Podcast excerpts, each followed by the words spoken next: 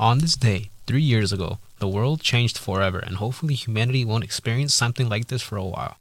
COVID 19 was a global pandemic that was based in Wuhan, China, and spread out across the world soon after. People who caught the virus would have a great chance of dying, and it caused people to go into panic. In March 2020, the world would go into lockdown, and billions of humans would have to stay in their homes, having to stay there for days, weeks without going outside.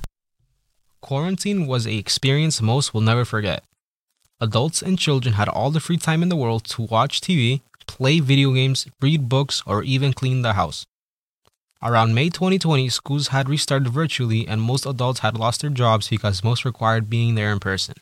School was fun for students as most kids would wake up, turn on their computer, and go back to sleep. Others would play video games all day and use their apps to do their homework. On the other hand, teachers and adults were struggling because most people didn't use online things to teach classes and it made it harder for them. Japan's Prime Minister Shinzo Abe has announced he's extending his country's COVID 19 state of emergency until the end of May.